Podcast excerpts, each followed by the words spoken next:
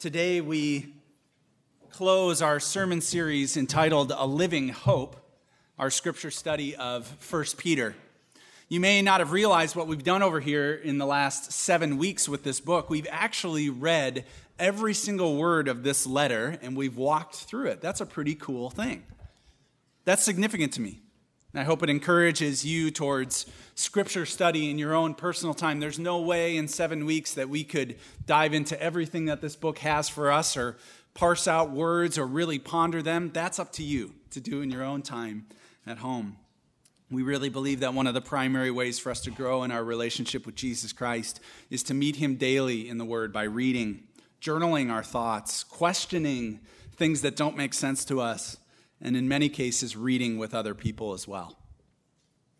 We will continue in the scriptures this summer, as always, and we're going to kick off a new sermon series entitled Question and Answer. That'll be our summer sermon series. We're going to take a look not at the questions that we have for God, but the questions that God has for us.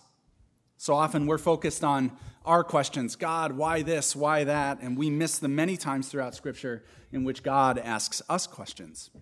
We'll have some additional resources available to you throughout the sermon series so that you can be encouraged to enter into God's Word throughout the week and to meet with Jesus in a significant way. That new sermon series is going to start on June 12th. But next week, we would like to invite you to a special worship service where we will spend the morning talking about this wonderful sanctuary that we are in. Many of you have been part of some of the preliminary discussions about how we might update this sanctuary space to make it a more functional space for years to come. Through our conversations with the congregation and as a leadership council and as a staff, we've become aware of the need to take a step back for a little bit. We want to put aside the details of what this might look like and how things might change in here. And instead, we want to share with you the heart behind the conversations that got us to this point, our heart behind the sanctuary and how this project uh, that is in its infant stages helps us to accomplish our mission statement of flourishing together in Jesus Christ.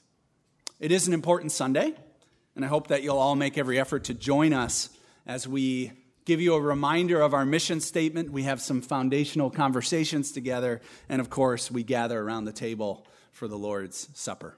So now that you know the schedule going forward, we're going to get at the work at hand today, which is diving in to 1 Peter chapter 5. So let me pray as we begin.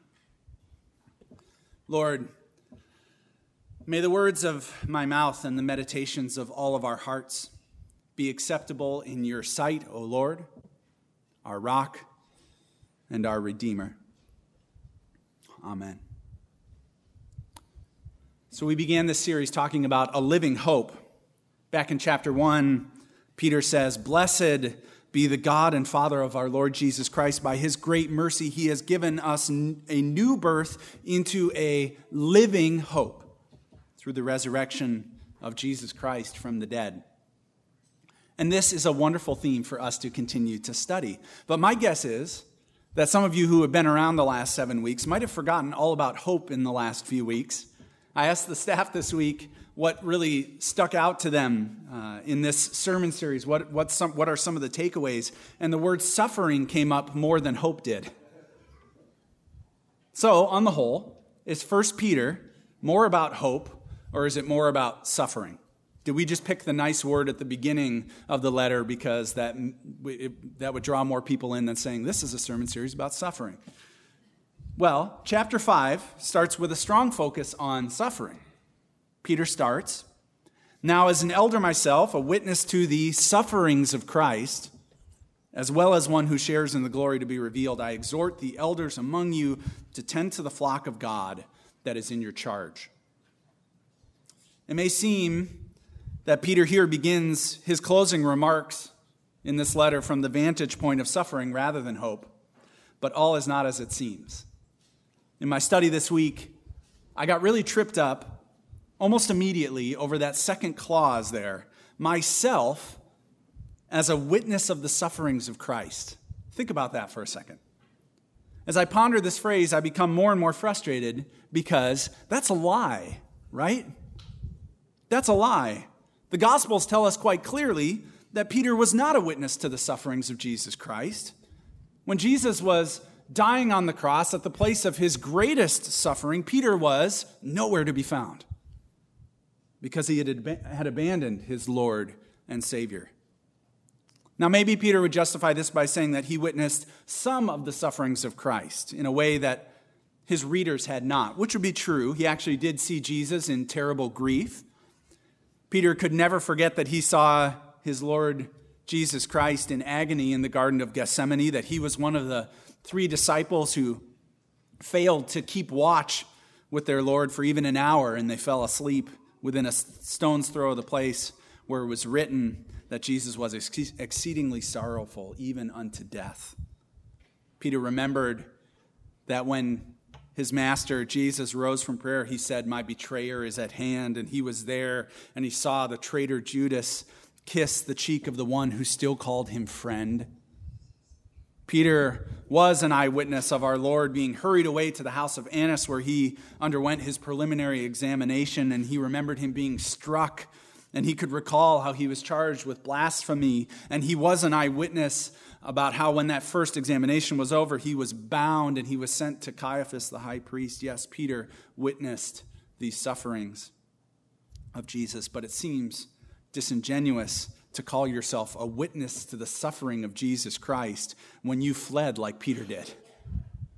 As Peter wrote this, he had to be thinking of that fateful night when he himself fled, when he was warming himself by the fire, and he did exactly what Jesus said that he was going to do.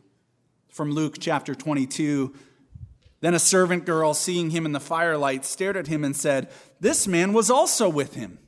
But Peter denied it, saying, Woman, I don't know him. A little later, someone else said on seeing him, You are one of them. But Peter said, Man, I am not. And then about an hour later, another kept insisting, Surely this man was also with him, for he is a Galilean. But Peter said, Man, I do not know what you're talking about. And at that moment, while he was still speaking, the cock crowed. The Lord turned and looked at Peter. Imagine that. Jesus turned and looked at Peter, and then Peter remembered the word of the Lord, how he had said to him before the cock crows, Today you will deny me three times. And he went out and he wept bitterly. Peter had to be thinking of that gaze from Jesus before he wrote these words, right? That gaze that said, Peter, I knew you were going to fail me, and you did. You denied me, you deserted me. It takes a lot of guts to call yourself a witness to the sufferings of Jesus Christ when you know in your heart that you deserted the most important person in your life. And even more guts to set yourself up as an example for the church and tell them how they ought to live when everybody knows that you denied Jesus and you ran and that you fled and that you left him alone in his, in his greatest time of suffering. Some of you know that one of my greatest spiritual heroes is this man a great hero of the faith, the pastor Fred Rogers, known to several generations of children and adults as the face of Mr. Rogers' neighborhood. I recently read a book by Tim Madigan, who's an award winning newspaper journalist, who came across Fred Rogers, their paths crossed, when he was tasked to write a biography column on Mr. Rogers. Madigan uses this book to talk about his own faith background. He grew up in a nominal Catholic tradition, and Fred Rogers' overt faith in Jesus was peculiarly attractive to Tim. He visited Pittsburgh to see Fred Rogers in action at his studio. And then he went to go write his column, and they struck up a friendship. And Fred continued to pursue Tim Madigan via letters and phone calls with friendship always going out of his way, almost to a ridiculous degree, to encourage him. Through his friendship with Fred Rogers, Tim Madigan came to realize that he had always been drawn to older men who were caring older men. And he began to identify his own woundedness around his own father a father who chose shame instead of grace and silence instead of affirmation. Madigan writes I came to understand this wound as a chronic depression that had afflicted our family for generations, and it was at the core of the despair that threatened to consume me. My journals from that time describe the life of a man who was preoccupied with and nearly overwhelmed by his own suffering. At the same time, I was receiving more awards and accolades than ever. But the success and recognition that I had pursued for decades, which I had sought as an antidote for my shame and insecurity, did nothing to alleviate my inner torment. And if anything, it made it worse. I felt like a fraud. No matter how much recognition came my way, I still felt like that weak kid with a disapproving father.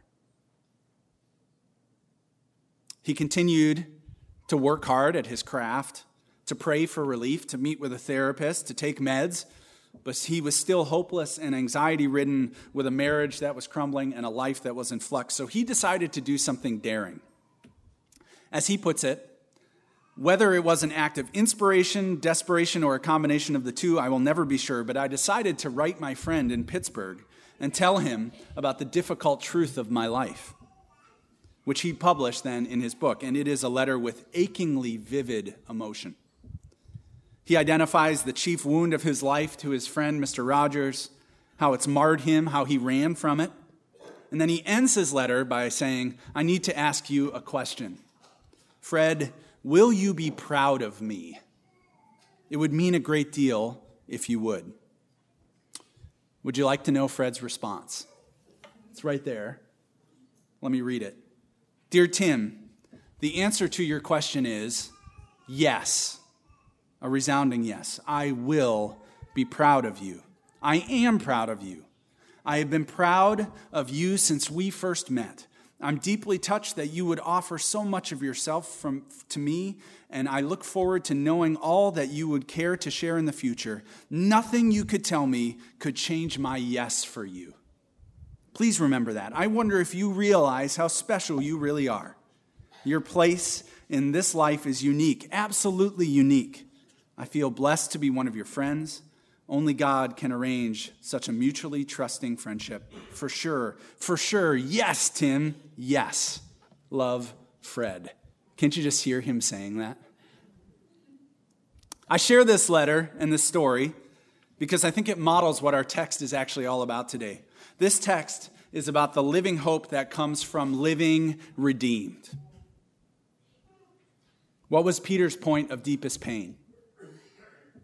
Don't you think it had to be the denial of Jesus Christ? The one that he had pledged his very life to? Don't you think that this is what he went to bed thinking about every night? Don't you think that this was the great wound of his life, his great shortcoming? Don't you think that not being a witness to the death and suffering of Jesus Christ was his biggest loss in life, his biggest wound, his biggest shortcoming? So, how then does he have the nerve to call himself a witness to the sufferings of Jesus Christ? I think I know how. John 21. After Jesus' resurrection, he meets Peter on the shore of the Sea of Galilee and he asks him a few questions. Let me read it for you. Look at this text. When they had finished breakfast, Jesus said to Simon Peter, Simon, son of John, do you love me more than these? And he said to him, Yes, Lord, you know that I love you. Jesus said to him, Feed my lambs. A second time he said to him, Simon, son of John, do you love me? And he said to him, Yes, Lord, you know that I love you. Jesus said to him, Tend my sheep. And then he said to him a third time, Simon, son of John, do you love me? And Peter felt hurt because he had said to him the third time, Do you love me? And he said to him, Lord, you know everything. You know that I love you. And Jesus said to him, Feed my sheep. Very truly, I tell you, when you were younger, you used to fasten your own belt and go wherever you wished. But when you grow old, you will stretch out your hands, and someone else will fasten a belt around you and take you where you do not want to go. He said this to indicate the kind of death by which he would glorify God. And after he said this, he said, Follow me. Do you see what Jesus is doing here? He's meeting Peter at the point of his woundedness and he's giving Peter an opportunity for a fresh start. He's asking, Do you love me more than these fish, these friends, this lake, this world? Do you love me more than these things? Do you love me more than anything? And Peter says, Yes, but Jesus doesn't just ask once, he asks three times. And that's an echo of Peter's three denials of Jesus in the courtyard around the fire. He's around a fire here, too. It's a breakfast fire with a chance to redeem himself. And each time that Peter affirms his love for Jesus, Jesus says, Feed my sheep, tend my sheep. And then he closes by saying, This is the path. Uh, this path is going to be one of suffering, and it's going to cause you to die for me, but that's going to give God glory, so follow me. This is Peter's great moment of decision. Far more important than his initial shortcoming in Jerusalem. In Brene Brown's book, Rising Strong, she makes this statement You either walk into your story and own your truth, or you live outside of your story hustling for your worthiness. Let me read it again. You either walk into your story and you own your truth, or you live outside your story hustling for your worthiness. Owning your story. That's what Tim Madigan did, and it saved his life. And here is Peter, faced with the same decision. Peter could have recognized what Jesus was doing here with these three questions and gone, well, okay, Jesus, let me give you a little commentary. I know I, it seems like I denied you three times, but it wasn't quite, I didn't mean it. It wasn't, I, I didn't know what was going on. Or he could have said, Jesus, I'm such a screw up. I can't even answer that. I can't even look at you. I can't even stand with you. I'm such a screw up. I can't do this. I can't do this. But Peter didn't do that. He owned his story and the truth of his woundedness, and in that, he found redemption. So let's look back at 1 Peter 5, 1 through 2. I'm going to read it again. See if you pick out anything different this time. Now, as an elder myself and a witness to the sufferings of Christ, as well as one who shares in the glory to be revealed, I exhort the elders among you to tend to the flock of God that is in your charge. Why does Peter call himself a witness to the sufferings of Christ? I think it's to demonstrate that restoration, even from grievous sin, is possible with Christ, and thus he encourages the church elders toward a humble willingness to be penitent for sin rather than a hypocritical pride and unwillingness to admit wrong. I think it's Peter owning his story. The fact that Peter is also a partaker in the glory that is to be revealed shows the full restoration from sin that is available through Jesus. So, with a redeemed and humble spirit, Peter exhorts the elders to tend the flock that's in their charge. Interestingly enough, that verb that Peter uses is the exact same one that Jesus spoke to him when he said, Peter, tend my sheep. You see, when we read this carefully, we see that Peter is closing his letter not with just words to the elders, but with testimony, with autobiography, with owning his story. Because ultimately, Peter's story is the story of the church. If the church's story isn't one of redemption, then we've completely missed Jesus because this is what he's always doing, just as he did for Peter. So I ask you this morning what, what's your woundedness? What's your shortcoming? What is it in your life that's in need of Jesus' redemption? What have you been carrying around for way, way too long? What has caused you to hustle for your worthiness rather than own your story and your own truth? Is it a sin that eats at you? Is it shortcomings that you're constantly aware of? Is it wrong that's been done to you by others, maybe your family of origin, generational sins that you haven't tended to and they've taken a hold of you? I have two bits of good news as you think about that question. The first bit of good news is this Peter uses the rest of this chapter to show you how you can start on a path of owning your story. He walks through what I think is a fourfold step to the redemption process. I want to just quickly go through it for you. The first step comes in verse 6 Humble yourselves, therefore, under the mighty hand of God, so that he might exalt you in due time.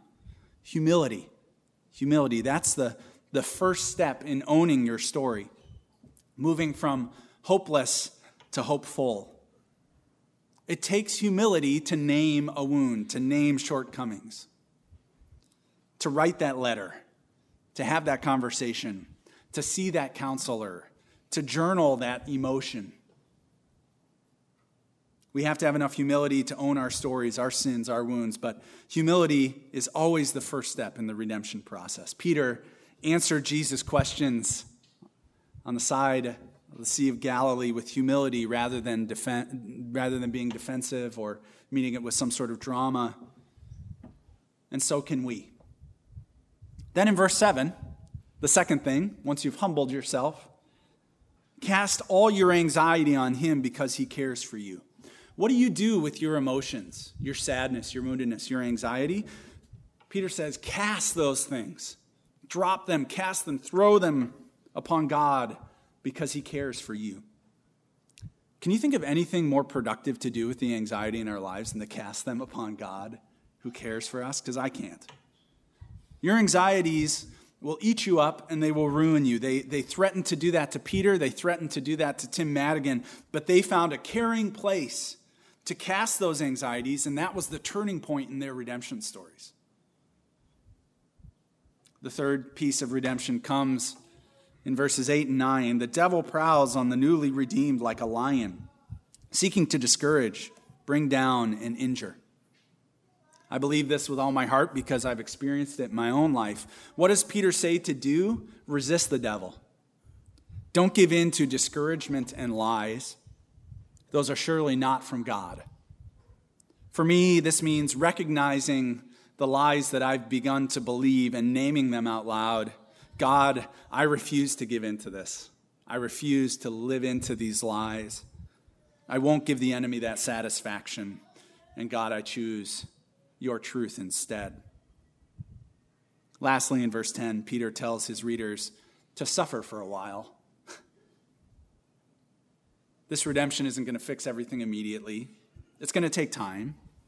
But that time of struggle and suffering is worth it because the God of all grace, who has called you, called you to his eternal glory in Christ, will himself restore, support, strengthen, and establish you. Peter is a trustworthy voice to walk us through this process because he surely went through each of these, being humbled by his shortcomings, casting his anxieties upon a Savior who cares for him resisting the discouraging themes of the devil, and suffering with hope for a future that God has firmly in his care. This four step model is good news for us as we struggle to own our own stories and to seek Christ's redemption. But remember, I said there was actually a second piece of good news, more good news. And I'll end with this. The second piece of good news is that Jesus Christ never, ever, ever stops pursuing you because he wants to redeem you. It's what he does. He pursued Peter. He used Mr. Rogers, of all people, to pursue Tim Madigan. He will continue to pursue you, not with shame and guilt, but with love and pride. Tim Madigan points out in his book that Fred Rogers wrote, he, he, they wrote lots of letters back and forth after that significant letter.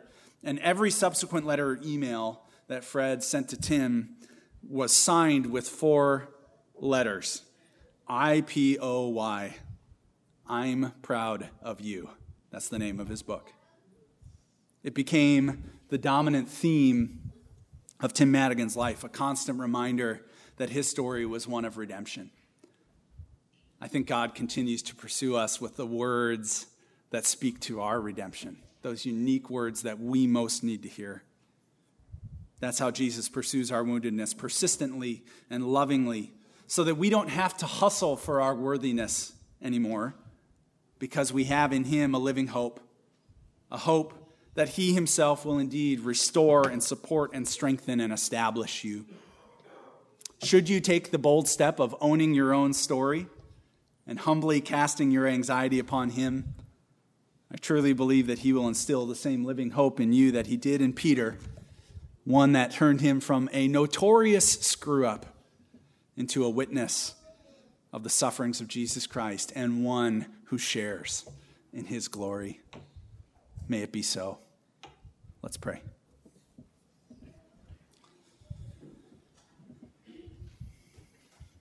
Lord, I thank you for the ways in which you have redeemed me. And I'm mindful of these friends who have gathered here with me this day and the opportunities that we have to own our stories, to begin a process of redemption, to humbly come before you and say, Here's what I bring. Here's my pain. Here's what I need. And Lord, we rest in the hope that you are a redeeming God, that you continue to pursue us and come after us. So, Lord, we thank you for the redemption story of Peter and how his story is our story. May we be a church that lives redeemed in you because, Lord, that is what you do, and that is who you are. And we hear the call to follow you.